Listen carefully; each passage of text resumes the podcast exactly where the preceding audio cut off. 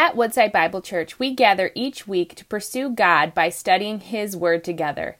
Today, we invite you to join us in our message series and dive deeper into what God's Word has for us today.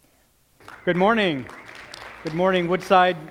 Good morning to all of you who are watching online, whatever media stream or service you're using. We welcome you into, well, as Joel called this, our living room. Thank you for allowing me to come and be part of um, uh, the service today. As you heard, Pastor Jacob is um, out and uh, celebrating his birthday with his family. So continue to pray for him and certainly wish him a belated birthday when you see him next. So I have the privilege of uh, being here this morning and opening God's Word with you. If we've not met, my name is Abraham Philip. I'm, I'm, I'm the sub, all right? So I, am the substitute preacher. So hopefully we'll, uh, we'll get through this just fine.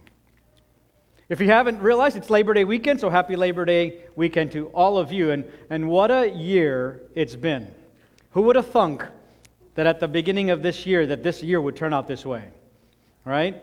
And some of you are back to school, perhaps from home and maybe online or at, in person, or maybe a mix, maybe a hybrid, maybe a fusion. Who knows? What a mess. Is there an amen? No? It's such a mess. It's too much of a mess. We'll leave it alone.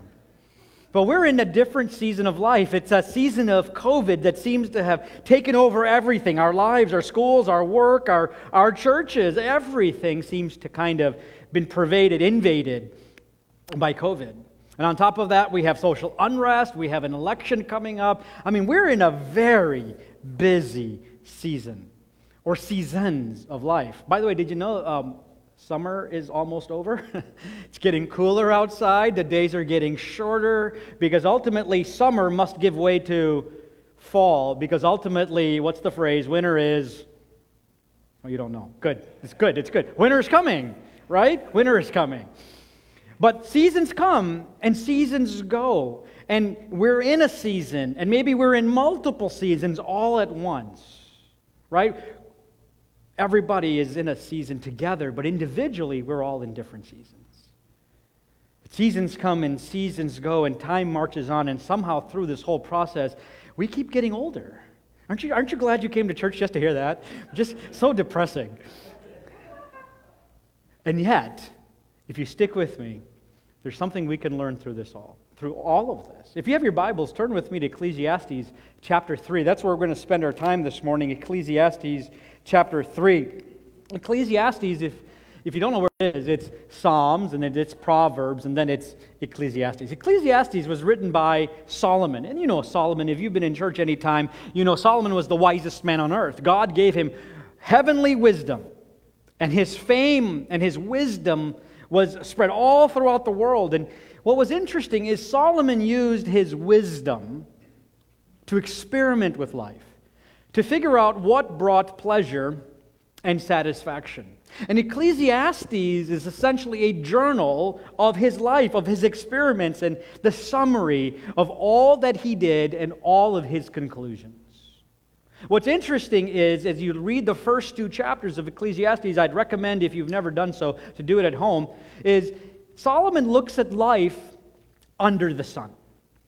And by under the sun, he means what, what, what does life look like if God wasn't in the picture? What would life look like if God wasn't in the equation? And what is really, really interesting is Solomon comes to the same conclusion that modern man does. He just did it 3,000 years earlier. And that conclusion is that man, left to himself, living in his own strength without God, is really living in an impersonal universe that's controlled by urges and desires. And that's it. In fact, he concludes that a life without God, lived under the sun, lived in our own strength, driven by our urges and our, our desires, literally leads to vanity or meaninglessness. If I could read chapter 2 and verse 17 for you, here's the conclusion of life under the sun. Solomon says, So I hated life, because what is done under the sun was grievous to me. For all is a vanity and a striving after wind. That's the conclusion. Of life without God. If I had to rephrase that into a more a modern vernacular, a modern translation, what Solomon just said is life is a bummer. Life is a bummer. Because life isn't fair. Life isn't fair. Chapter 3, Solomon, and that that's where we're going to be. Solomon now changes his tune. Chapters 1 and 2, life under the sun without God. Life, in chapter 3, life is lived under heaven. And when he says under heaven, he means now God is in the picture. What does life now look like? Well, if life without God looked like vanity and meaninglessness, well, life without God is no longer meaningless, is it? But it's certainly full of confusion. Would you agree? It is confusing. While it's no longer meaningless, Life is certainly confusing, and certainly life isn't fair, and God doesn't tell us the things that He does and why He does them, and so we're left confused. That's essentially what Solomon is saying in Ecclesiastes chapter 3. But if you stick with me, there's something that I think we can learn through this as we look at the first 12 verses. We're going to find that no matter what season we find ourselves in, we can trust God in every season of life. We can trust God in every season of life. Let me read for you the first 12 verses of Ecclesiastes chapter 3. For everything there is a season, and a time for every matter under heaven a time to be born and a time to die, a time to plant and a time to pluck up what is planted, a time to kill and a time to heal, a time to break down and a time to build up a time to weep and a time to laugh, a time to mourn and a time to dance, a time to cast away stones and a time to gather stones together, a time to embrace and a time to refrain from embracing, a time to seek and a time to lose, a time to keep and a time to cast away, a time to tear and a time to sow, a time to keep silence and a time to speak, a time to love and a time to hate, a time for war and a time for peace. What gain has the worker from his toil? I have seen the business that God has given to the children of man to be busy with. He has made everything beautiful in its time. Also, he has put eternity into man's heart, yet so that he cannot find out what God has done from the beginning to the end. I perceive that there is nothing better for them than to be joyful and to do good as long as they live. I want to share three reasons this morning with you why we can trust God in every season of life. And the first reason we can trust God in every season of life is because God is sovereign in every season of life. Amen? God is sovereign in every season of life. As we said in the beginning, we're all collectively in a season. It's the season of COVID. It's a season we are living together as a church family. We're all in a season together. But individually, we may find ourselves in different seasons. Individually, sometimes we're in multiple seasons all at once, and we feel like uh, each of our legs is in a different part of the roller coaster. One's up and one's down, and we're trying to hang on for dear life. Does it feel like that sometimes? Sometimes we're in a season of plenty, a, or sometimes we're in a season of wanting. Sometimes we're in a season of health, or perhaps we're in a season of sickness. Sometimes we're in a joyful season or a season of grief. We, we're all in different seasons. And throughout our lives, we go from season to season. And that's why Solomon says in verse 1 For everything there is a season and a time for every matter under heaven. If you had to look at these seasons that Solomon gives us in verses 2 through 8, if you just take a look at them, which ones would you pick if you had your choice? I mean, if God says, you get to choose, what would you pick? Now, I, I really don't know about you, but I'll, I'll tell you what I'd pick. I'd pick all the ones that make me happy and give me pleasure and, and really just are, it's fun to be in right? I mean, if you look at that list, I'd pick the ones about embracing and peace and love and, and planting and, and gathering. And I mean, I'd have a ball. I mean, crying, mm, mm, that's all out. Unless you see me dancing and then you're crying. I mean, that may happen. Or if you're laughing so hard you cry, that kind of crying's okay. But all the other kind of crying can go right out the window, right? Anybody with me? Three of you. Thank you. The rest of you, I mean, none of us want pain. None of us want misery. If you do, see me after. There's, there's counseling for you. We'll find somebody. But we all want to be happy. We want things that bring us pleasure. because that's the kind of people we are. We're drawn to things that make us happy. No one wants to sit in pain and misery or tears. That stuff nobody likes. And yet, season after season, those things find our way into life, don't they? And yet, I know what you're thinking. Lord, just give me a chance. I don't care what Solomon said. I'd like to have all that money and all that pleasure and all that happiness. Give me a chance just to try it out once. Let me come to those conclusions. Even though Solomon has said life under the, under the sun, under, or under without God, is meaningless, you, you all want a chance. I know I'd like a chance. Let me read for you two quotes. One from G.K. Chesterton, from a theologian from several generations ago. He said, Meaninglessness does not come from being weary of pain, it comes from being weary of pleasure. Can you imagine being weary of pleasure? We haven't had that experience, so perhaps it's hard for us to imagine that, but it's possible to be weary of pleasure. Ravi Zacharias, obviously the late Ravi Zacharias, in his book, Can Man Live Without God, said it this way I am absolutely convinced that meaninglessness does not come from being weary of pain. Meaninglessness comes from being weary of pleasure, and that is why we find ourselves emptied of meaning with our pantries still full. It isn't about pleasure. But it's also not about misery. The point is that God orchestrates seasons in our lives because He is sovereign. And He designs a season. It may be the season of COVID. It may be the season of sickness. It may be the season of plenty. It may be a season of joblessness. But whatever that season happens to be, it's God who designed it, orchestrated it, and put you and me in it. God is sovereign in every season. The ones we like and the ones we don't like. God is sovereign in every season. The second reason we can trust God in every season is because God has a purpose for every season. God has a purpose for every season. And most of the time, I look at the season of life that I'm in, and I find, and I, again, I don't know about you, but I find I'm never happy with the season I'm in.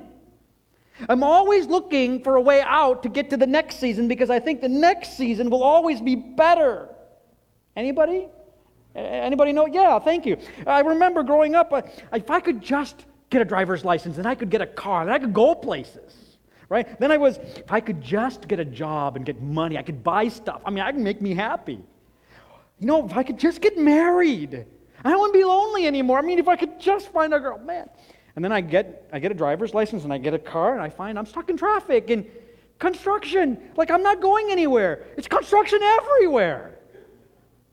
And then I get a job and I get money and I buy stuff and I buy more stuff and I buy more and I get, hey, credit card debt. Where did that come from? And taxes. Where did all my money go? And then I get married. Let's leave that alone. Uh, but I'm never happy. I'm, I'm, I'm always looking for something else.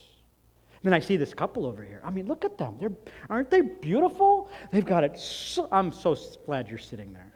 But I mean, look at them. They're dressed well. They look well. Their hair is well. there's a glow on their faces. Look, look at her. She's wonderful.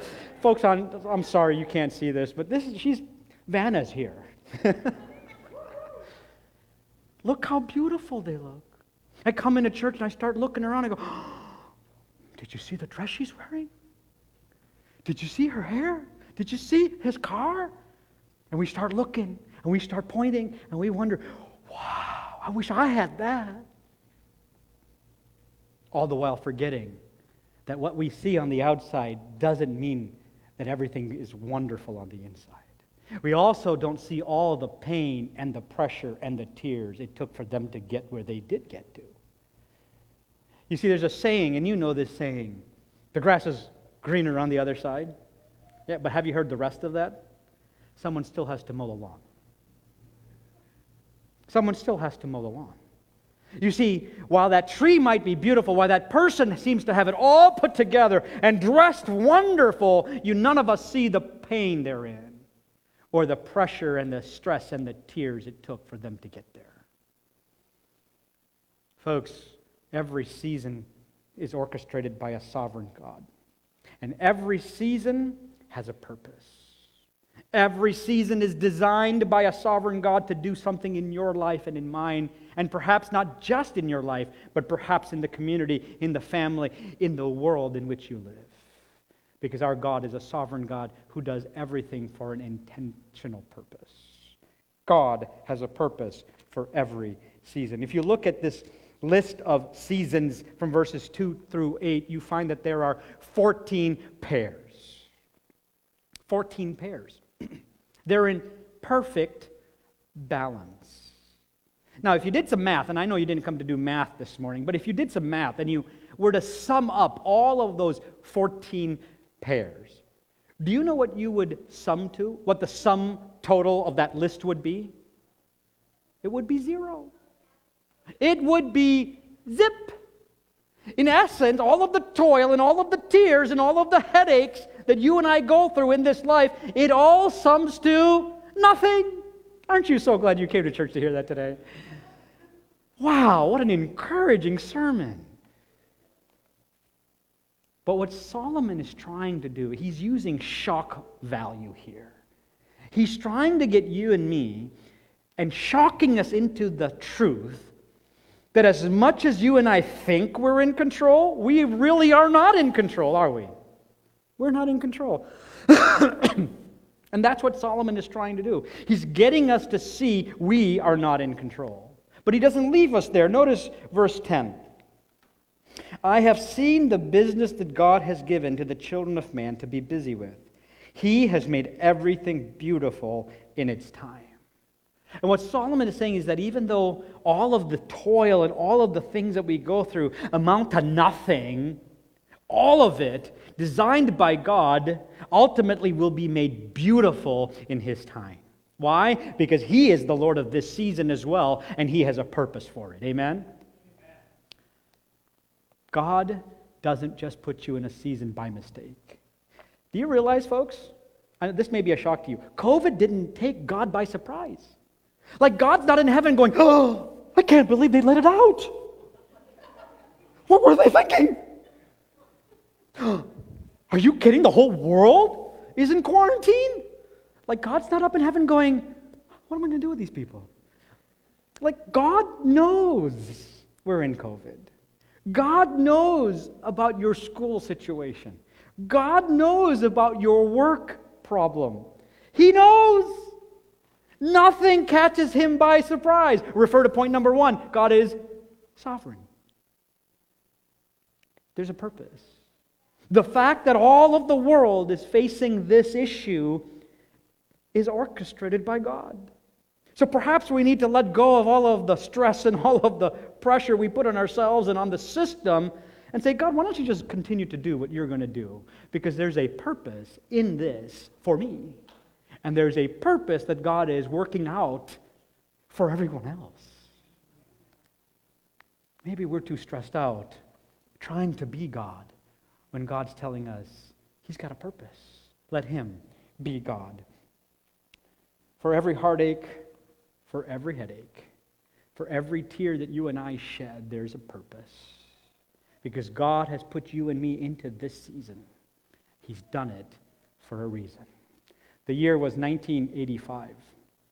There was a 13 year old young boy living here in southeast Michigan. He was an immigrant from India. He had an older brother and a younger sister. His dad was a pastor, the only breadwinner in the family. He had a mother who, who didn't work outside the home, who didn't drive, who didn't speak much English. And they had been in the country for nine years.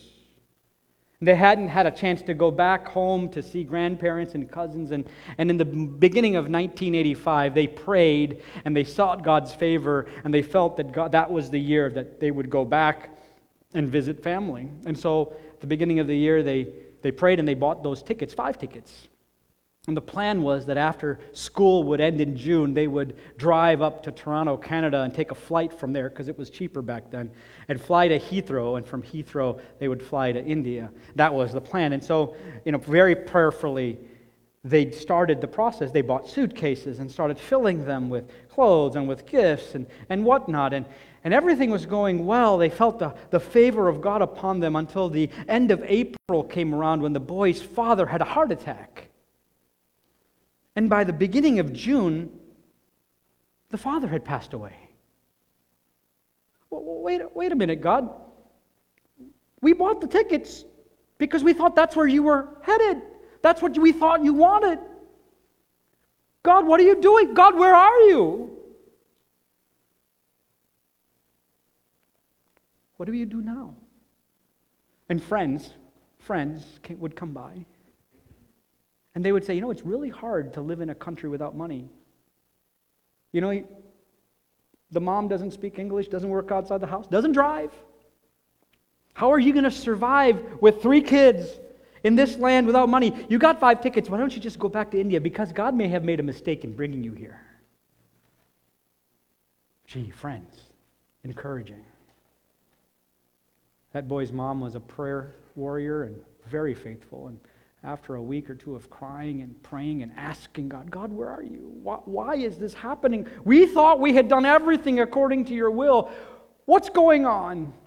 She came out of her prayer room one day and she said to the kids, The God I serve doesn't make mistakes. This is where God brought us, and this is where we'll stay. So they took those five tickets and they gave it to another family who wanted to go.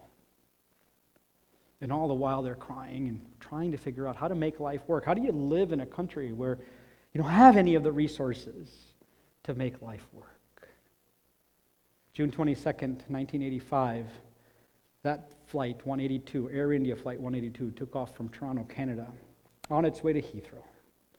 And just before it got to Irish airspace, that plane exploded because of a terrorist bomb on board, and every life on that plane plunged to the bottom of the Atlantic. What was God doing? For that boy and his family, God took one person home to save four. Do you know why I know that story well? Because that's my story. 35 years ago, that was me. And I'm standing here to tell you today that all things work together for what's the word? But it doesn't feel good. It doesn't look good. What do you mean it's good? But all things work together for good to them who love God and to those who are called according to his purpose. You see, God is sovereign and He has orchestrated this season. Maybe it's a season of loss. Maybe it's a season of plenty, but whatever the season is, God's placed you in it for a purpose. Never forget, God is intentional. He never does anything by mistake. He's put you there for a reason, sovereignly orchestrating things in your life and in mine for a purpose. May I encourage you this morning to trust in the sovereignty of a God who knows you in this season. The third reason we can trust God in every season of life is because God's strength is available in every season. Notice the end of verse number 11. Also, he has put eternity into man's heart. He has put eternity into man's heart. Do you realize that human beings are the most restless people on the planet? You and I, we are, we are so burdened with the questions of origin and meaning and morality and destiny. Do you realize that your dog doesn't wake up one morning and go, Why am I here? Like your cat doesn't go, I wonder what tomorrow looks like. Like our pets, our animals, the plants, they don't care. But you and I do. Do you know why? Because God has placed eternity into our hearts. And in that void that we have, there's an itch that we cannot scratch, and so we try to fill it full of stuff. And we full, fill it full of things, and we do this and we do that, all in an attempt to try and fill the void that's in our heart. But the problem is, nothing is big enough to fill the void that's the size of eternity. The only thing that can fill that void that's big enough is God. Augustine said it this way Thou hast made us for thyself, and our hearts are restless until they learn to rest in thee. Let me read that again. Thou hast made us for thyself, and our hearts are restless until they learn to rest in thee. No matter how much we strive, no matter how much we try to fill that void, no one is big enough than God. No one is big enough than God. Solomon goes on to say at the end of verse 11 and into verse 12, He has put eternity into man's heart. Yet, so that he cannot find out what God has done from the beginning to the end, I perceive that there is nothing better for them than to be joyful and to do good as long as they live. You realize the end of verse 12 isn't a very fun verse. I don't know, maybe I read it too fast and you didn't follow, so let me try it again. What he said is, you and I, we don't get to know the beginning from the end. I, I, I don't know about you, but I really don't like that. I'm kind of a nosy guy. I'm an engineer by trade. I want to know. I want to know the what and the why and the how. And yet God says, I'm not telling you. There's a verse in Deuteronomy 28 28. It's a verse I really, really dislike. It says, The secret things belong to the Lord our God. Can I just say it? Kids, close your ears. I hate that verse. Because I want to know. It's my life after all. Don't I get a right to know? No, you don't. That's what verse 11 says. No one gets to know the beginning from the end. You and I might get glimpses. You and I might get shadows of what God may be doing, but the ends we don't get to see. It's not very much fun. And yet God says, Trust me. The only way we can get through the seasons of life without knowing the ends and the whys and the hows is to trust Him and to grab a hold of His strength because that's the only way we're going to do what verse 12 told us that's to be joyful and to do good as long as we live. You see, the only way that's ever going to happen in our lives is if not if we do it in our own strength, but we reach into that unexhaustible supply of strength that God provides. That's the only way it's ever going to happen. God doesn't ask you and me to do this life on our own. He doesn't ask us to live here in our own strength. He says, lean on me. He says, reach into my strength because that will carry you through each and every season. So I told you my story in 1985. That happened in May. The plane issue happened in June. In July, I celebrated a birthday. What I find out about God, one thing I know about God is God never wastes any time. When he's done with you in one season, he turns the page and he puts you in another season. He's like never, never wastes any time. And I got a birthday in July, and immediately I was in another season, but my season was called chickenpox. The whole family. I'm like, okay. And guess what happens? It's like COVID. Nobody wants to come see you. Everybody's in quarantine. Oh, yeah, we're praying for you. Hope you get well soon. Bye. And that's it. By the way, the, 1985, there's no mobile phones. There's no Facebook. There's no Netflix. There's no YouTube. There's nothing. There's seven channels, maybe five. I don't remember. And books. Now, I know some of you are like, well, what'd you do? Yeah, I know. It, uh, I'm not sure.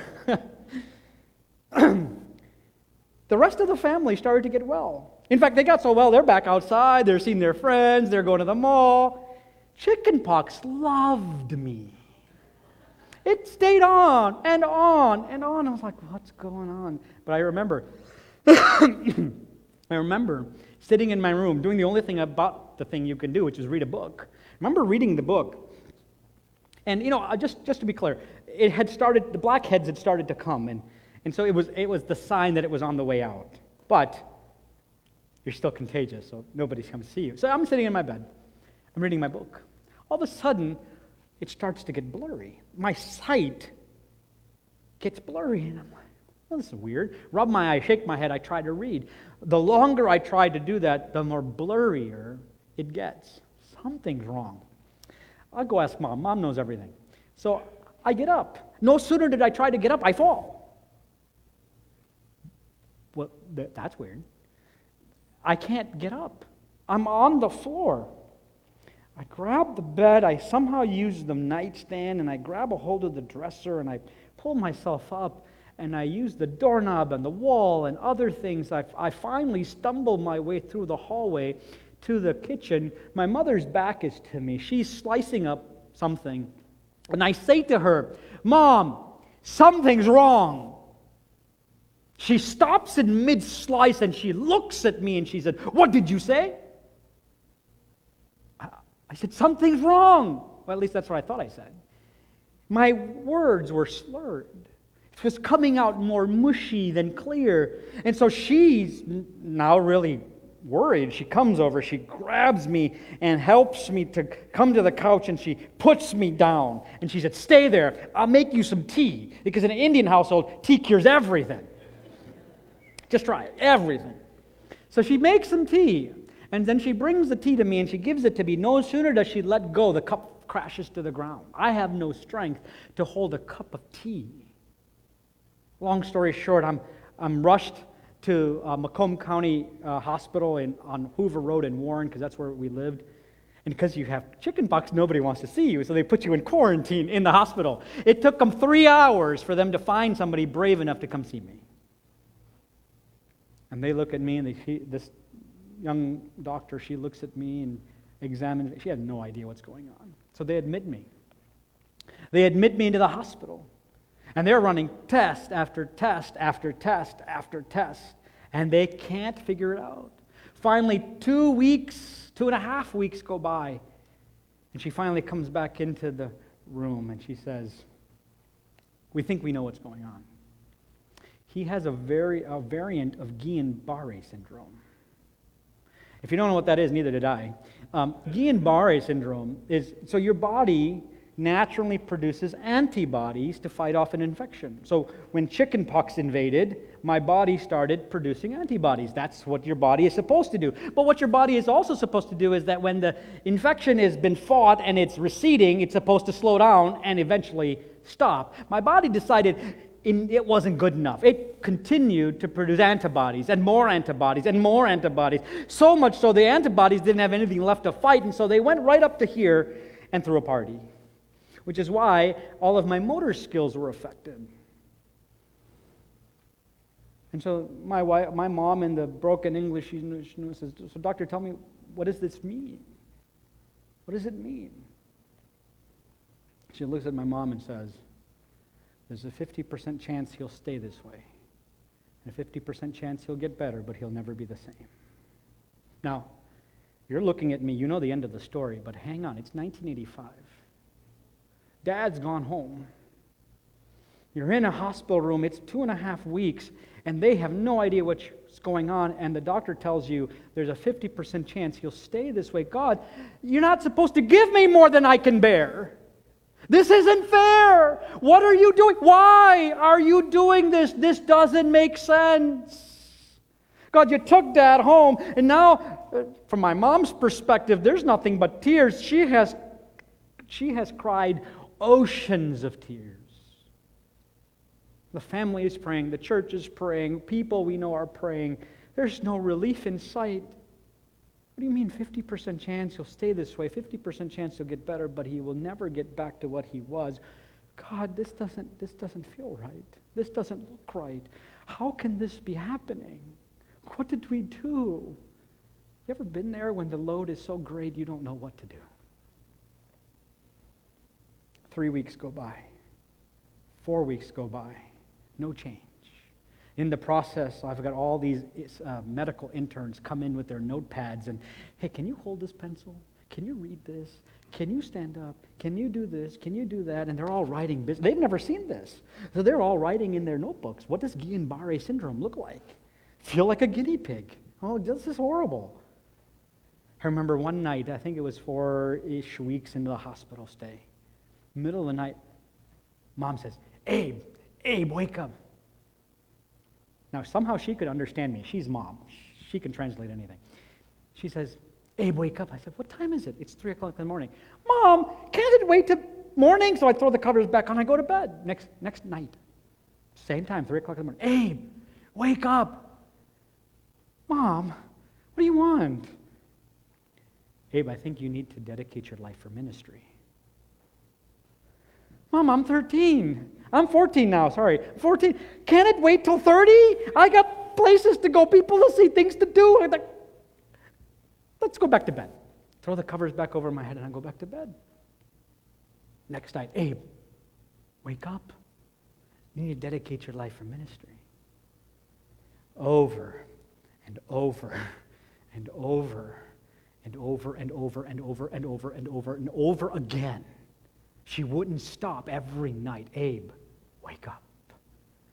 You need to dedicate your life for ministry. There's no change in me, nothing's happening. And as far as the doctors are concerned, there's nothing they can do. He's going to stay this way. And finally, after night after night, she broke me. Moms have a way of doing that. And I said, Lord, I don't know what you're going to do with a broken man in a wheelchair who can't see or say or any, do anything. But if that's what you want, that's what you get. and so I prayed a prayer of dedication. That night, with my mom holding my hands, we prayed together. I dedicated my life for ministry. And can you believe no sooner than I said amen, I started getting better. Within two or three days, I walked out of that hospital in my own strength. Why?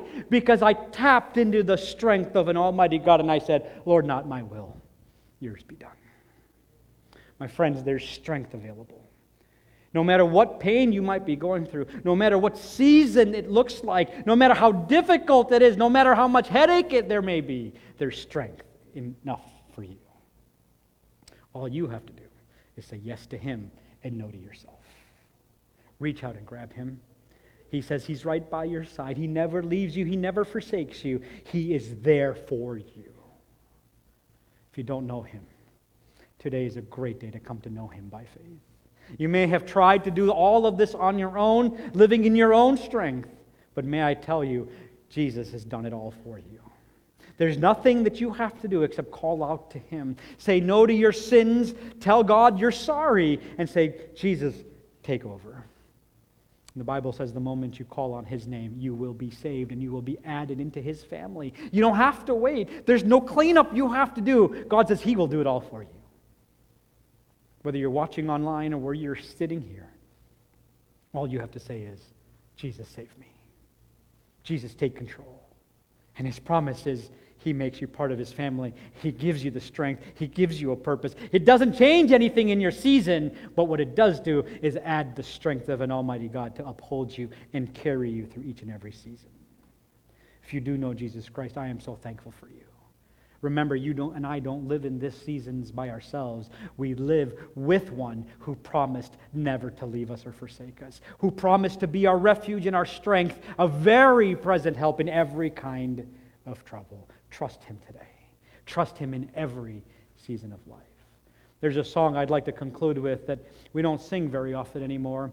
It goes like this Great is thy faithfulness, O God my Father. There is no shadow of turning with thee. Thou changest not, thy compassions, they fail not. As thou hast been, thou forever wilt be. The second verse says, Summer and winter, springtime and harvest, sun, moon, and stars in their courses above, join with all nature in manifold witness to thy great faithfulness, mercy, and love. And the chorus says, Great is thy faithfulness. Great is thy faithfulness. Morning by morning, new mercies I see. All I have needed, thy hand hath provided. Great is thy faithfulness, Lord, unto me. If you know him, trust him. If you know him, know that he hasn't forgotten you. That the season you're in is sovereignly orchestrated by an almighty God who knows you and wants to do something in your life, in the life of your family, in the life of your community. Won't you let him? Reach out and grab him and let his strength be yours today and always. Father in heaven, thank you so much.